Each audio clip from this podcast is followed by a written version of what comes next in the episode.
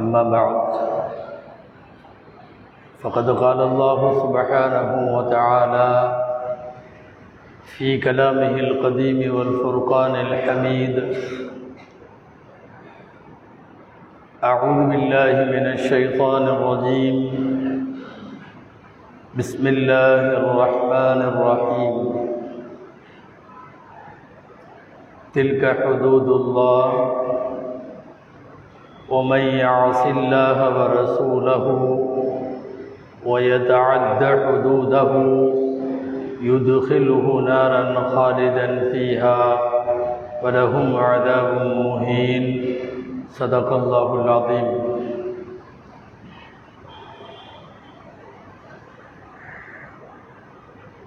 எல்லா புகழும் அல்லாஹ் ஜல்ல ஷானுஹு தஆலா ஒருவனுக்கே உரித்தாகும். அருமைநாயகம் முஹம்மதுர் ரசூலுல்லாஹ் ஸல்லல்லாஹு அலைஹி வஸல்லம் அவர்களின் மீதும்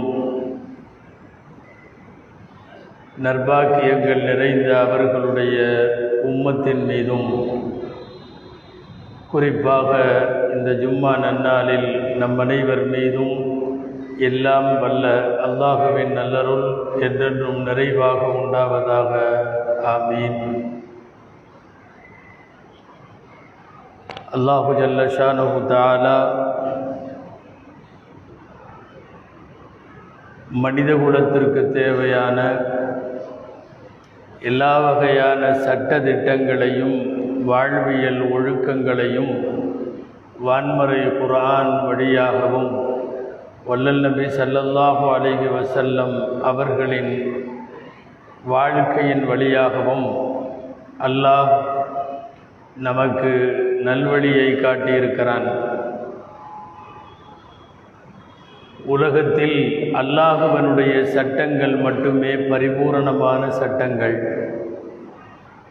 இறை சட்டங்களே நிறை சட்டங்களாகும்.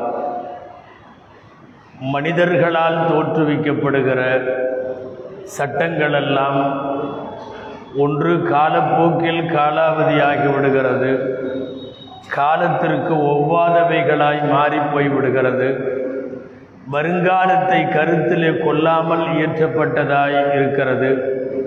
ஒரு நேரத்திற்கு பொருந்திய சட்டங்கள் மற்றொரு நேரத்திற்கு பொருந்தவில்லை என்கிற விமர்சனம் எழுகிறது. திருக்குர்ஆனிலும் ஹதீஸிலும் இந்த மார்க்கத்தினுடைய சட்டங்கள் என்று வரையறுத்து அல்லாஹ் எந்த சட்டங்களை எல்லாம் தந்தானோ அந்த சட்டங்கள் தான் நிறைவான சட்டங்கள். குர்ஆனின் ஒரு இடத்தில் அல்லாஹுவே கேட்பான், வமன் அஹ்ஸனு மினல்லாஹி ஹுக்மன், அல்லாஹுவை விட அழகிய சட்டம் சொல்லுவது யார்? சட்டத்தை அழகாக சொல்லுபவன் செய்பவன் அல்லாஹுவை தவிர வேறு யார் இருக்க முடியும் என்று அல்லாஹ் கேள்வி கேட்பான். இஸ்லாமிய சட்டங்கள் எல்லாமே நிறைவானது, பின்பற்றுவோருக்கு எல்லா காலத்திலும் தெளிவான வழிகாட்டுதலையும் நேர் வழியையும் இஸ்லாமிய சட்டங்கள் தரும். அவைகள் பின்பற்றப்படாத போது பெரும்பாலும் பிணக்குகளும் சண்டைகளும் பல்வேறு பிரச்சனைகளையும் மனித குலம் எதிர்கொள்ளுகிறது. அந்த வரிசையில் அல்லாஹுவால் வழங்கப்பட்ட இந்த மண்ணிற்கு தரப்பட்ட சட்டங்கள் தான் வாரிசுரிமை சட்டங்கள், பாகப்பிரிவினை சட்டங்கள்.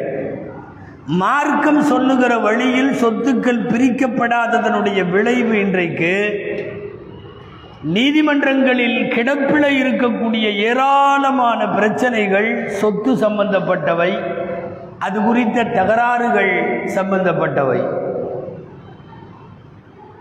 உடன்பிறந்த சகோதரர்களுக்கு இடையிலே பிரிவுகளும் பிளவுகளும், பெற்றோருக்கும் மக்களுக்கும் இடையிலே சொத்து பிரச்சனையிலே தகராறு, ஒரு குடும்பத்திற்குள் ஒரு தட்டிலே நீண்ட காலம் உணவருந்திய மக்களும் சகோதரர்களும் ஒரே ஒரு சொத்தில் பரம வைரிகளாய் எதிரிகளாய் அவர்கள் பிரிந்து போகிற அவலத்தை பார்க்கிறோம். சொத்து சண்டைகளுக்கான மிகச்சரியான காரணம் மார்க்கம் சொல்லுவது மட்டும்தான் சட்டம் என்று வந்துவிட்டால், அல்லாஹ் சொல்லுகிறபடி நான் பிரித்து விட்டேன் என்று வந்துவிட்டால், குறுக்கீடு செய்யவோ கேள்வி கேட்கவோ அதை ஒட்டி சண்டைகள் எழவோ நீதிமன்றங்களை நாடவோ இந்த தேவைகள் எல்லாம் இல்லாமல் போகும். மார்க்கத்திலே அல்லாஹ் இந்த மண்ணிற்கு வழங்கிய மிகப்பெரிய அருட்கொடை வாரிசுரிமை சட்டங்கள். பாகப்பிரிவினை சட்டங்களை பொறுத்தவரை குர்ஆனின் சட்டம் அது உறுதியானது. ஆய்வுகள் யாரும் அதிலே செய்ய முடியாது. உலகத்தில் இருக்கிற மார்க்க அறிஞர்கள் எல்லாம் ஒன்று கூடினாலும் வாரிசுரிமையிலே இருக்கிற சட்டத்தை மாற்ற முடியாது. அது ஆய்வுக்கு உட்பட்டதல்ல, உகந்தது அல்ல. அதேபோல் நம்முடைய விருப்பம் அல்லது மனோ இச்சை பிரகாரமும் பாகங்களை பிரிக்க முடியாது.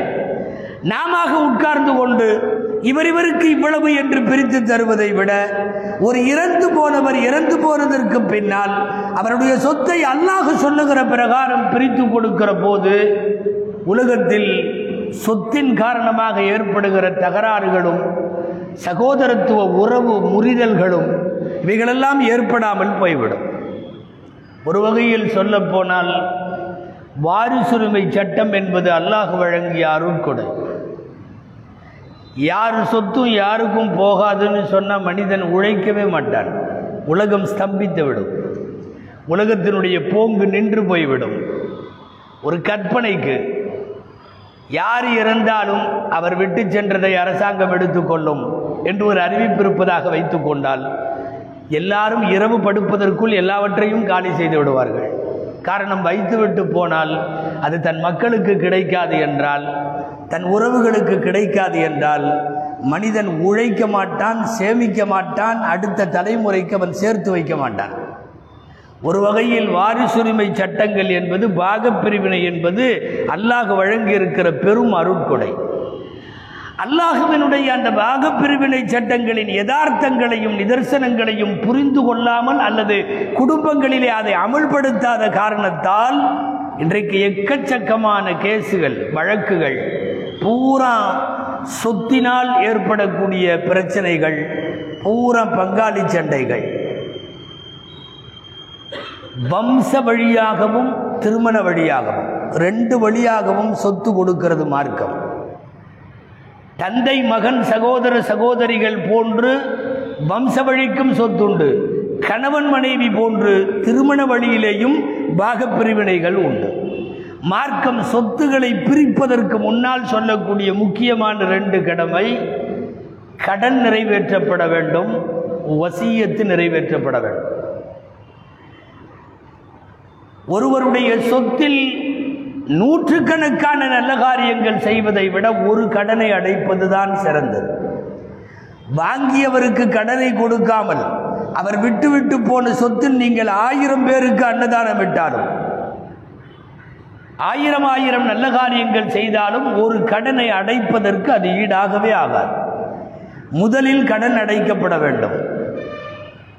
மூன்றில் ஒரு பங்கு வாரிசு அல்லாதவர்களுக்கு அவர் வசியத்து செய்திருந்தால் அதை நிறைவேற்ற வேண்டும். வாரிசுகளுக்கு வசியத் செய்ய முடியாது. அதனால்தான் கடன் கொடுக்காதவர்களின் ஜனாசா நபி ஸல்லல்லாஹு அலைஹி வஸல்லம் தொழ வைக்க மறுத்தார்கள். அந்த ஹதீஸ் ஸஹீஹுல் புகாரியில் இப்படி வருகிறது. அறிவிப்பவர்கள் அபூ கதாதா ரலியல்லாஹு அன்ஹு. அவர் அந்த நிகழ்விலே சம்பந்தப்படுகிறார். எனவே அவர் அறிவிக்கிறார், அடுத்தடுத்து ஒரு சில தினங்களிலேயே மூன்று ஜனாசாக்கள் வருகிறது. ஒரு சில ஜனாசாக்கள் எந்த மாதிரி ரகம் என்றால், அவருக்கு கடனும் கிடையாது, அவர் விட்டு விட்டு போகிற மாதிரி சொத்துக்களும் கிடையாது. நபிகள் நாயகம் ஸல்லல்லாஹு அலைஹி வஸல்லம் பொதுவாக ஜனாசாவிற்கு முன்னால் கேட்பார்கள். எனவே கேட்டார்கள், ஹல் அலைஹி தைனுன், அவர் மீது கடன் உண்டா? இல்லை. அவர் ஏதாவது விட்டுவிட்டு போயிருக்காரா? இல்லை. தொழ வைத்தார்கள். இரண்டாவது ஒரு ஜனாசா வருகிறது அடுத்தடுத்த தினங்களில்.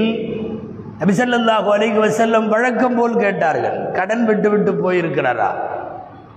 இவர் சொன்னார்கள், ஆம். அப்படின்னா ஏதாவது கடனை அடைப்பதற்கு அவர் சொத்து விட்டு விட்டு போயிருக்காரா? காலூபி தலாசத்தி தனானீர், மூன்று தங்க காசுகள் அவர் விட்டு விட்டு போயிருக்கிறார். தொழ வைத்தார்கள் நபி ஸல்லல்லாஹு அலைஹி வஸல்லம். நாமெல்லாம் பிரபலமாக அறிந்து வைத்திருக்கிற அந்த நிகழ்வு மூணாவது ஜனாசா. கடன் இருக்கிறதா என்கிறார்கள் நாயகம் அந்த ஜனாசாவிலே. ஆம் என்கிறார்கள். ஸல்லல்லாஹு அலைஹி வஸல்லம் கேட்கிறார்கள், ஏதாவது கடனை அடைக்க அவர் விட்டு விட்டு போயிருக்கிறாரா? இல்லை என்றார்கள். ஃபஸல்லு அலா சாஹிபிக்கும், நான் தொழ வைக்க மாட்டேன், உங்களுடைய ஜனாசாவுக்கு நீங்களே தொழுது கொள்ளுங்கள், நீங்களே தொழ வைத்துக் கொள்ளுங்கள் என்று ஜனாசாவில் இந்த ரகத்தை, அதாவது கடனை மட்டும் விட்டுவிட்டு அதை அடைப்பதற்குரிய சோர்ஸுகள் எதையும் விட்டுவிட்டு போகாதவர்கள் விஷயத்தில் தான் நபிகள் நாயகம் ஸல்லல்லாஹு அலைஹி வஸல்லம் தொழ வைக்கவில்லை. ஜனாசாவிலே பங்கெடுத்து கொண்ட நபித்தோழர் தான் நான் சொன்ன இந்த அறிவிப்பிற்கு சொந்தக்காரர் அபூ கதாதா ரலியல்லாஹு அன்ஹு. அபூ கதாதா சொல்லுகிறார்கள், அல்லாஹ்வின் தூதரே, இந்த ஜனாசாவின் கடன் முழுவதற்கும் நான் பொறுப்பேற்றுக் கொள்ளுகிறேன் என்று சொல்லி நீங்கள் தொழ வையுங்கள் என்று சொன்னபோது ஃபஸல்லா ரசூலுல்லாஹி ஸல்லல்லாஹு அலைஹி வஸல்லம் அலைஹா, நபி ஸல்லல்லாஹு அலைஹி வஸல்லம் அந்த ஜனாசாவை அதற்கு பின்னாலே தொழ வைக்கிறார்கள். பாகப்பிரிவினை குறித்த எந்த சட்டங்களையும் ஒழுங்குகளையும் நாம் விளங்குவதற்கு முன்னால் விளங்க வேண்டியது, எந்த நல்ல காரியம் செய்வதற்கு முன்னால் அல்லது பெற்ற மக்களுக்கு கூட பிரித்து கொடுப்பதற்கு முன்னால் கடன் அடைக்கப்பட வேண்டும். அவர் வசியத்து செய்திருந்தால் அந்த வசியத்து என்பது நிறைவேற்றப்பட வேண்டும். அதற்கு பிறகுதான் சொத்து பரிவர்த்தனைகள் எல்லாம்.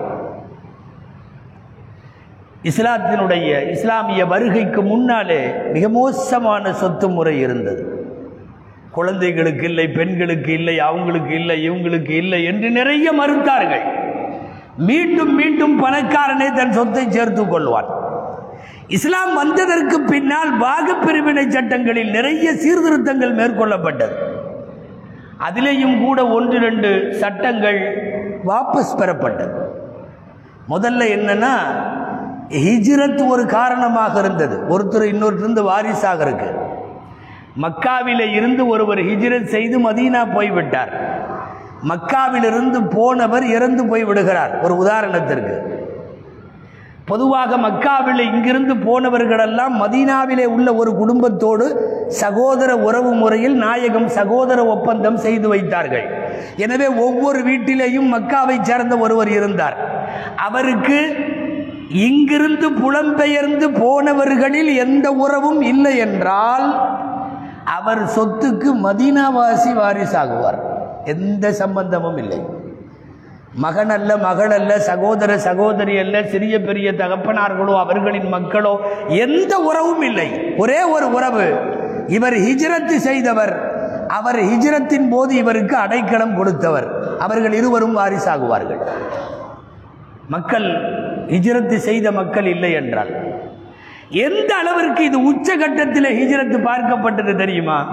சொந்த மகன் மக்காவில் இருக்கிறார், முஸ்லீமாகவும் இருக்கிறார், அவர் ஹிஜ்ரத் செய்யலை, தந்தை ஹிஜ்ரத் செய்து போயிருக்கிறார், தந்தை இறந்தால் இந்த மகனுக்கு சொத்து வராது. ஹிஜ்ரத் என்பது இஸ்லாத்தினுடைய துவக்க காலங்களில் பாகப்பிரிவினையின் முதல் அம்சமாக பார்க்கப்பட்டது. பின்னாலே இது விலக்கி கொள்ளப்பட்டது இந்த சட்டம். இதே போலத்தான் வளர்ப்பு மகனுக்கு சொத்து இருந்தது இஸ்லாத்தினுடைய துவக்க காலத்தில். வளர்ப்பு மகனை தந்தையுடன் சேர்த்து சொல்ல மாட்டார்கள். யார் வளர்ப்பு தந்தையோ அவரோடு தான் சொல்லுவார்கள். நபிகள் ஸல்லல்லாஹு அலைஹி வஸல்லமுடைய வளர்ப்பு மகன் ஸைத். அரபு காலத்தில் அவரை எப்படி கூப்பிட்டார்கள்? ஊரெல்லாம் Zaid ibn Muhammad, Zaid son of Muhammad என்றுதான் சொன்னார்கள். கொஞ்ச நாளைக்கு பிறகு அல்லாஹ் ஆயத்திறக்கினான்,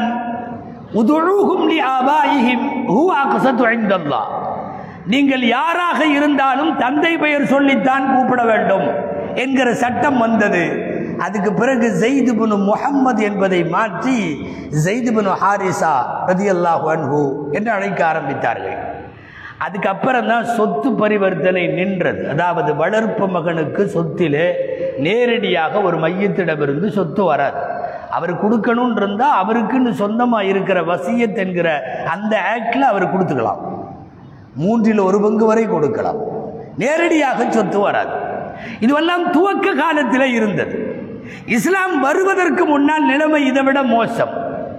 ஆண்களுக்கு மட்டும்தான் சொத்து, பெண்களுக்கு இல்லை. ஜாபிர் பின் அப்துல்லா ரலியல்லாஹு அன்ஹு அறிவிக்கிற ஹதீஸ் வருகிறது, சஹீஹுல் புகாரியில் இருக்கிறது. எம்பெருமானார் ஸல்லல்லாஹு அலைஹி வஸல்லம் கடைவீதி ஒன்றிலே நடந்து போகிறார்கள். அவர்களோடு சஹாபாக்களும் இருக்கிறார்கள். எதிரில் ஒரு பெண், ரெண்டு பெண் குழந்தையோடு அந்த பெண் கடைவீதிக்கு வருகிறது. ரசூலுல்லாவை பார்த்தவுடன் வந்து முன்னாலே நின்று விட்டது. கையில் ரெண்டு பெண் குழந்தைகள். நபி ஸல்லல்லாஹு அலைஹி வஸல்லம் இடத்தில் அந்த பெண் சொன்னது, யா ரசூலல்லாஹ்,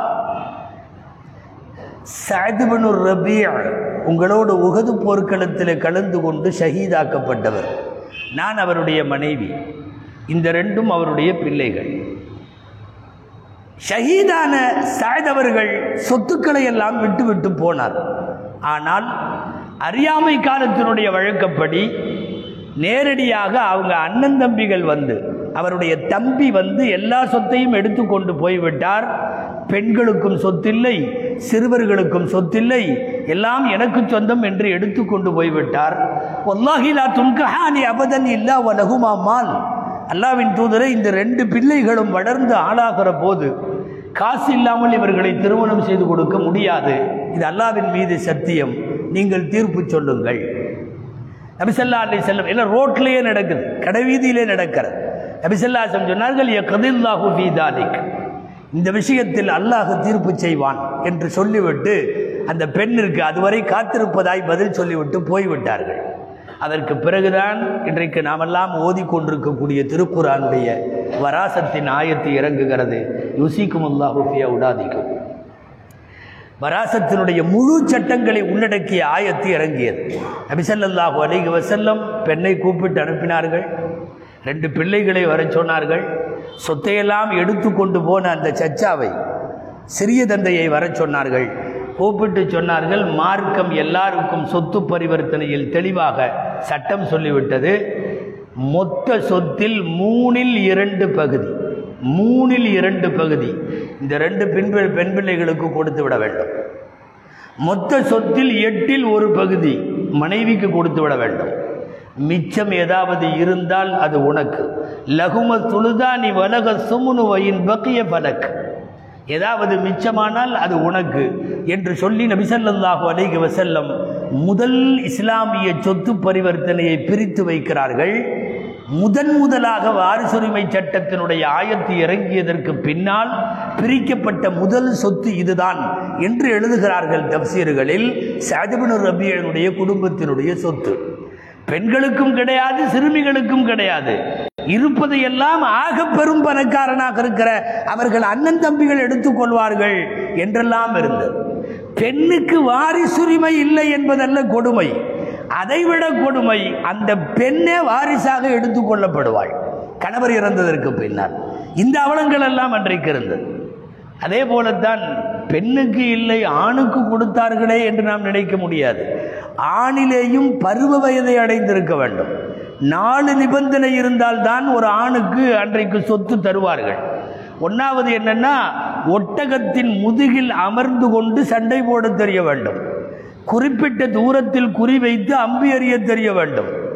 மூணாவது, அவன் போர்கள் நடக்கிற போது வாளை சுழற்றி போர் செய்ய தெரிய வேண்டும். நாலாவது, போரிலிருந்து திரும்பி வருகிற போது கனிமத் என்று சொல்லக்கூடிய போரில் கிடைத்த பொருட்களில் இவன் பங்கு பெறுபவனாக இருக்க வேண்டும். இந்த நாலு நிபந்தனையும் இருக்கிற பருவம் எய்திய நல்ல ஆரோக்கியமும் அஜபாகுவான தோற்றமும் உடையவர்களுக்கு மட்டும்தான் சொத்துரிமை என்கிற ஒரு மோசமான சட்டம் அன்றைக்கு இருந்தது.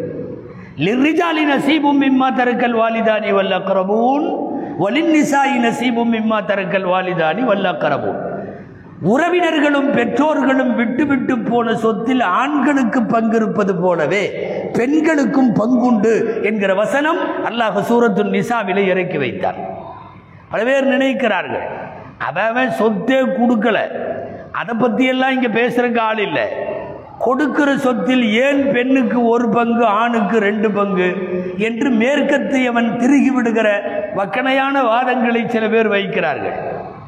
ஆணுக்கெல்லாம் அமையாத சில சொத்து பரிவர்த்தனை பெண்ணுக்கு இங்கே இருக்கிறது.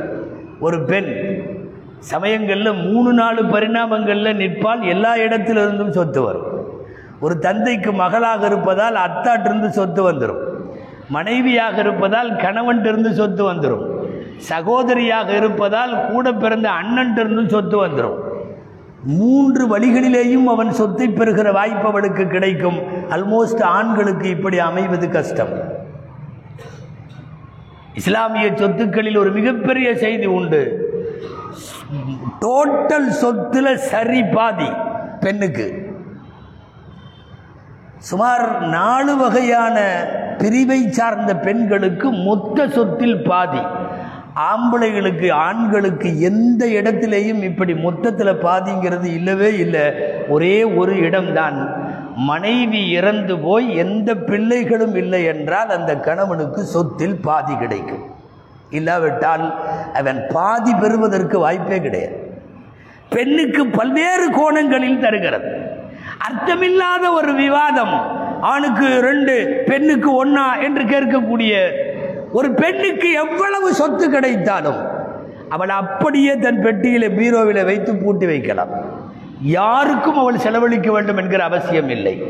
ஒரு ஆண் மனைவிக்கு செலவழிக்கணும், பிள்ளைகளுக்கு செலவழிக்கணும், தாய் தகப்பனுக்கு செலவுக்கு பணம் கொடுக்கணும். அது வீட்டு வாடகையாக இருந்தாலும் மளிகை சாமான்களாக இருந்தாலும் குடும்ப பொறுப்பை பார்க்கணும். இது எல்லாம் பார்க்குறவனுக்கு டூ பர்சன்ட் வாங்கி அப்படியே பீரோவில் வச்சுக்கலான் இருக்கிற சட்டம் உள்ள அப்படி வைப்பதில்லை. அவர்களும் செலவு செய்கிறார்கள் என்பது வேறு. சட்ட பிரகாரம் ஒரு பெண் யாருக்கும் செலவழிக்க வேண்டிய கடமை அவளுக்கு இல்லை. பெற்றோருக்கு தரணுமா? பெண்ணின் மீது கடமை இல்லை. பிள்ளைகளுக்கு செலவழிக்கணுமா? பெண்ணின் மீது கடமை இல்லை. கணவனுக்கு காசு தரணுமா? பெண்ணின் மீது கடமை இல்லை. ஒரு கடமையும் இல்லாமல் வாங்கி பொட்டியில பூட்டுகிற உனக்கு ஒரு பங்கு, எல்லா செலவையும் அவன் மீது கட்டாயமாக்கி இருக்கிறோம். எனவே அவனுக்கு ரெண்டு பங்கு என்பது பிராக்டிக்கலாக குடும்ப வாழ்க்கையை சந்தித்துக் கொண்டிருக்கிற எல்லாருக்கும் புரியும். இது பொத்தாம் பொதுவான ஒரு வெற்றுத்தனமான விவாதம். அது என்ன ஆணுக்கு ரெண்டு பெண்ணுக்கு ஒன்று என்பது ஆழமான புரிதல் இல்லாதவர்களும் மேம்போக்காக நுனிப்புள் மேய்பவர்கள் மட்டும்தான் இந்த விவாதத்தை தொடர்ந்து வைக்கிறார்கள். இந்த சொத்துரிமைகளில் இன்றைக்கு ஏறத்தை நிறைய சண்டைகளும் நீதிமன்றங்களிலே வழக்குகளும் கேஸுகளும் சொத்தில் தகராறு வந்து பேச்சுவார்த்தைகள் நின்று போவதும் ஜனாசாவுக்கு கூட நீ வரக்கூடாது என்கிற அளவிலே அந்த சண்டைகள் முற்றி போவதற்கும் பின்னால் நாம் யோசித்தால் இஸ்லாமிய முறை பிரகாரம் நடந்து கொள்ளாததும் காரணம். நாமளே நம்முடைய குடும்பங்களில் இஸ்லாமிய சட்ட பிரகாரம் செய்யறதில்லை. நிக்காக செய்து கொடுத்ததை காரணம் காட்டி பெண்ணுக்கு சொத்தை மறுக்கிறார்கள். எந்த சட்டத்திலும் இல்லை, மார்க்கத்தில் அப்படி அனுமதியே இல்லை. அவ்வளவு பெரிய செலவில் நிக்காக செய்தது உன் தவறு. ஒரு அசருக்கும் மகரிபுக்கும் இடையிலே பேரித்தம்பழத்திலும் சம்சமிலே கூட நிக்காக முடியும். நீ ஐந்து கோடியில செலவழித்து விட்டு அவளுக்கு சேர வேண்டிய கட்டாய கடமையாக இருக்கிற சொத்திலே பங்கில்லை என்று சொல்லுவது பயங்கரமான அக்கிரமம், அநியாயம். திருமணத்தை காரணம் காட்டி ஆணுக்கு பெண்ணுக்கு இல்லை என்பதோ அல்லது படிப்பை, மருத்துவ படிப்பை, உயர் படிப்புகளுக்கு செலவழித்ததை காரணம் காட்டி ஆணுக்கு மறுப்பதோ, இதுவெல்லாம் அல்லாஹுவின் உறுதி வாய்ந்த சட்டத்தில் நம்முடைய ஆய்வையும் மனோ இச்சையையும் புகுத்துகிறோம் என்று அர்த்தம். அதே போல தான் வயசான தாய்க்கு சொத்து தர்றதில்லை. உன்னை நான் தான் பார்க்குறேன்ல, சோறு போடுறேன், மாத்திரை வாங்கி தர்றேன், அப்புறம் வேற என்ன உனக்கென்று எதற்கு தனியாக? தொண்ணூறு வயசு கிழவியாக இருந்தாலும் சேர வேண்டிய சொத்து தர வேண்டும் என்றால் தாய்க்கு தந்துதான் ஆக வேண்டும். மார்க்கத்தினுடைய சட்டம் அதுதான். இன்றைக்கு சகோதரிகளுக்கு சொத்திலே வஞ்சனை செய்யப்படுவது போல் வயதான தாய்மார்களுக்கும் செலவில்லை என்று காரணம் காட்டி அல்லது உனக்கு நான் தான் எல்லாம் செய்கிறேனே என்று ஒரு வாதத்தை பேசி அவர்களுக்கு சொத்தை மறுப்பதும் மிகப்பெரிய தவறு. சொத்து பரிவர்த்தனைகளில் சண்டைகளுக்கான பின்னணி காரணங்களில் நாம் யோசிக்கிற போது இன்னொன்று முக்கியமானது, ஒரு சொத்து அவர் இறந்து போய்விட்டால் உடனடியாய் பிரிக்க வேண்டும். பல பேர் உடனடியாய் பிரிப்பதில்லை, அதற்கு பல்வேறு காரணங்கள் குடும்ப அளவில் வேறுபடுகிறது. இப்படி பிரிக்காத காரணத்தால் அஞ்சு பேர் இருக்கிற சொத்துக்கு வாரிசுகளாக இருக்கிற ஒருவர் தேவையானவராக இருப்பார். அவருக்கு இப்போது காசு வேண்டும், அவருக்கு இப்போது கடன் கட்ட வேண்டும், அவருக்கு இப்போது தொழிலை மேம்படுத்த வேண்டும். இன்னும் மொத்தமாக பிரிக்கலைங்கிறதுனால அவரை தவிக்க விடுவார்கள். தவறு, இறந்தவுடன் பிரிக்க வேண்டும். இதில் இன்னொரு மார்க்க சட்டமும் பலத்த அடி வாங்குகிறது. என்னன்னா, மொத்த சொத்தாக இருக்கிறவரை அதுக்கு யாருமே ஜக்காத்து கொடுக்க மாட்டாங்க. அஞ்சு பேரும் அவன் பேரில் இன்னும் பிரியாததுனால யாரும் ஜக்காத்து கொடுக்காமல் இருக்கும். அவரவர்களுக்கு நீங்கள் தனியாக பிரித்து கொடுத்தால்தான் எனக்கு எவ்வளவு வந்திருக்கிறது என்று தெரிந்து கணக்கு போட்டு என் பங்கில் இருந்து அந்த ஜக்காத்து போகும். அதனால் தான் மார்க்க சட்ட வல்லுநர்கள் இறந்தவுடன் கூடுமானவரை அடக்க விஷயங்கள் முடிந்ததற்கு பின்னால், கடன் வசியத்து போன்றவை முடிந்ததற்கு பின்னால் உடனடியாய் பிரிக்க வேண்டும் என்று வலியுறுத்துகிறார்கள். உடனடியாக பிரிக்கணுங்கிறதுல சில பேர் கொஞ்சம் இன்னும் அட்வான்ஸாக போய் நாங்கள் உயிரோடு இருக்கிறப்பவே பிரிச்சிடறோம் என்று பிரிப்பது உண்டு. ஒரு வகையில் பார்க்க போனால் அதுவும் தவறு. ஒருவேளை உயிரோடு இருக்கிற போதே மார்க்கம் சொல்கிற பிரகாரம் மனைவிக்கு, தாய்க்கு, மகனுக்கு மகளுக்கு மார்க்கம் சொல்கிற பிரகாரம் நான் இருக்கிறப்பவே பிரித்து வச்சிட்றேன் என்று வைத்தால் கூடும் என்றாலும் அது சிறந்த முறை அல்ல. கூடுமானவரை அதை செய்ய வேண்டாம் என்று வலியுறுத்துகிறார்கள் சட்ட வல்லுநர்கள். முதல்ல குரானில் உள்ள வாசகம் அவன் மௌத்தா போய்விட்டதற்கு பிறகுன்னு தான் தொடங்குது. அப்புறம் குரானுக்கு மாற்றமாக நான் இருக்கிறப்பவே பிரிக்கிறேன்னா அவர் விட்டு விட்டு போனதிலிருந்து அப்படின்னு வாக்கியம் வருது குரானில். விட்டுட்டு போகிறதுங்கிறது எப்போ கன்ஃபார்ம் ஆகும்னா மௌத்தா போனதான் கன்ஃபார்ம் ஆகும். இருக்கிறப்பவே அவர் விட்டுட்டு போனதிலிருந்துன்னு வராது, அவர் வச்சிருக்கிறதுலேருந்துன்னு வரும். வச்சிருக்கிறதுலேருந்து பிரித்து கொடுன்னு சொல்லலை, விட்டுட்டு போனதில் இது இனிம்ரு உன் ஹேலக்க குரானில் வருகிறது. ஒரு மனிதர் இறந்தால் அவர் இறந்ததுக்கு பின்னாடி தானே பிரித்து கொடுக்கணும். இறப்பதற்கு முன்னாலே ஒருவரை உரித்து இஸ்லாமிய சட்ட பிரகாரம் பங்கு பிரித்து கொடுன்னு சொல்லி வாரிசுகள் வற்புறுத்தி அவரை உரித்து தள்ளுகிற போது வேறு சில இடைஞ்சல்லாம் வருது. பிரித்து கொடுத்துருவார். யார்கிட்டருந்து சொத்து போகுதோ அவரிடமிருந்து சொத்து பெற்ற வாரிசுகளில் ஒருவர் இவருக்கு முன்னாடியே மௌத்தாகுவார். சட்ட பிரகாரம் அவருக்கு சொத்து இல்லை. காரணம், எவரிடமிருந்து நாம் சொத்து பெறுகிறோமோ அவர் இறப்பதற்கு முன்னாலேயே அவர் வாரிசுகள் இறந்து போனால் அவர்களுக்கு சொத்து இல்லை. ஆனால் முன்னாடியே பிரித்து கொடுக்கறதுனால இப்படி ஒரு மார்க்க சட்டத்தினுடைய இடையூறுக்கு நாம் ஆளாகிறோம். சில நேரம் அல்லாஹ் காப்பாற்ற வேண்டும், இப்படி கூட நடக்கலாம். சொத்தை தடை செய்ய ஏற்படும் காரணிகள் சில கூட ஏற்பட்டு விடலாம். இவர் சொத்தை பிரித்து கொடுத்துருவார். நவுது பில்லா, அவன் மதம் மாறினால், அவன் யாரையாவது கொலை செய்தால், அவன் இந்த சொத்துக்காக கொலை செய்திருந்தால், இப்படியெல்லாம் சில காரணங்கள் உண்டு. வாரிசுரிமையே கிடையாது என்று அடிபட்டு போவதற்கு அதையெல்லாம் நீங்கள் பிரித்து கொடுத்ததுக்கு பின்னாடி இந்த செயல்பாடுகள் நடந்தால் யார் பொறுப்பாவது? மௌத்தான பிறகு பிரிக்க வேண்டும் என்று மார்க்கம் சொல்லுவதற்கு இதுதான். இதை விட இன்னமும் ரொம்ப நடைமுறையில் அதிகமாக இன்றைக்கு இருக்கக்கூடிய ஒரு விஷயம், எழுதி தருகிற வரை தந்தையின் மரியாதை வேறு, எழுதி கொடுத்த பிறகு தந்தையின் மரியாதை வேறு. சமயங்களில் அவர்களையே துன்புறுத்துகிற மகனாக மகளாக ஆகிவிடக்கூடும். அப்படி ஆனால் அதற்கு பிறகு உங்களால் ஒன்றும் செய்ய முடியாது, ஏற்கனவே பிரித்து விட்டால். அதையெல்லாம் விட உச்சகட்டமாக இன்னொன்று சொல்லலாம். என்ன தெரியுமா? உயிரோடு இருக்கிற போதே நான் எல்லாத்துக்கும் பிரிக்கிறேன்னு அட்வான்ஸாக ரொம்ப பர்ஃபெக்டாக நான் பண்ணுறேன்னு நினச்சி பண்ணி முடித்ததற்கு பின்னால் சம்பந்தப்பட்டவர் ஏதாவது ஒரு பெருவியாதியிலே பாதிக்கப்பட்டு லட்சங்களிலும் கோடுகளிலும் செலவு செய்ய வேண்டிய ஒரு சூழ்நிலைக்கு வருகிற போது இவர் கையறு நிலையிலே நிற்க வேண்டும். அதனால்தான் மார்க்கம் சொல்லுகிறது இறந்ததற்கு பின்னாலே பிரித்து கொடுங்கள்.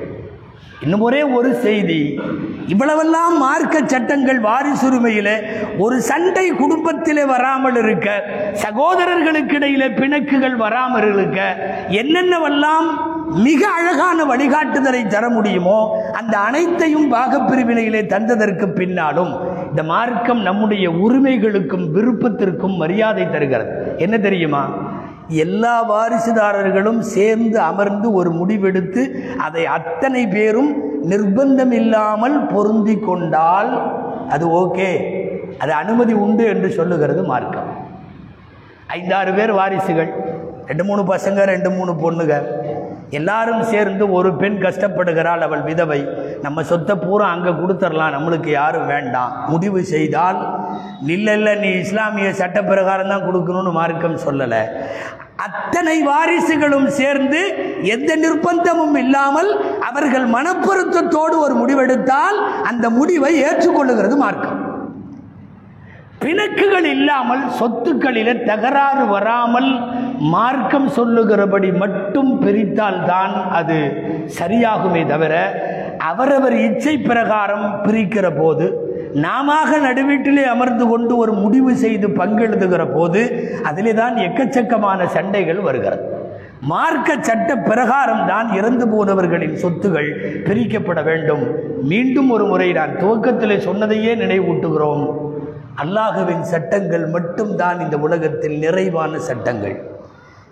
இந்த வாரிசுரிமையிலே மட்டுமல்ல, எந்த சட்டமானாலும் அத்தனை சட்டங்களும் இறைவனுடையது மட்டும்தான் நிறைவானவை.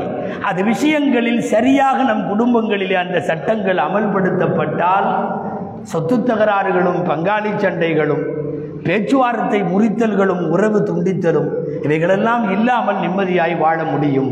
அல்லாஹு ஜல்லஷானுஹு தஆலா வாழும் காலமெல்லாம் இஸ்லாமிய சட்டங்களை, அல்லாஹ் வகுத்தளித்த மார்க்க சட்டங்களை பின்பற்றி வாழும் நல்ல தௌஃபீகை அல்லாஹ் நம் அனைவருக்கும் தருவானாக. ஆமீன். வ ஆகிரு தஅவானா அல்ஹம்துலில்லாஹி ரப்பில் ஆலமீன். அன்பிற்குரியவர்களே, பக்கத்தில் இருக்கிற கொட்டிவாக்கம் மஸ்ஜிது நூறு பள்ளிவாசலில் அங்கே மதரசா நடைபெற்று வருகிறது. ஹிஃபுது மதரசாவும் நடைபெறுகிறது. பெண்கள் அரபிக் கல்லூரியும் நடக்கிறது. அதில் ஹிஃபுது மதரசாவில் இவ்வாண்டு நான்கு பேர் பட்டம் பெறுகிறார்கள், ஹாஃபிஸ் பட்டம் பெறுகிறார்கள். அந்த மாணவர்களில் ஒருவர் இன்ஷா அல்லாஹ் வரக்கூடிய வியாழக்கிழமை ஒரு சிறுவன் காலையிலே குர்ஆனை ஒரே சிட்டிங்கில் ஓத துவங்கி மாலையிலே குர்ஆனை முடிக்கிறார். இடையில் நான் ஸ்டாப்பாக ஒரு திருமறையை ஒரே சபையில் ஓதி முடிக்கக்கூடிய ஒரு ஆச்சரியமான நிகழ்வு அது. அதை ஒட்டி அதனுடைய இறுதியில் மக்ரிபுக்கு பின்னாலே இறைமறைக்காக வேண்டி ஒரு இனிய நிகழ்ச்சியும் நடைபெறுகிறது. வாய்ப்புள்ளவர்கள் சிறுவனுடைய குர்ஆன் ஓதலில் பங்கேற்குமாறு அன்போடு கேட்டுக்கொள்ளப்படும்.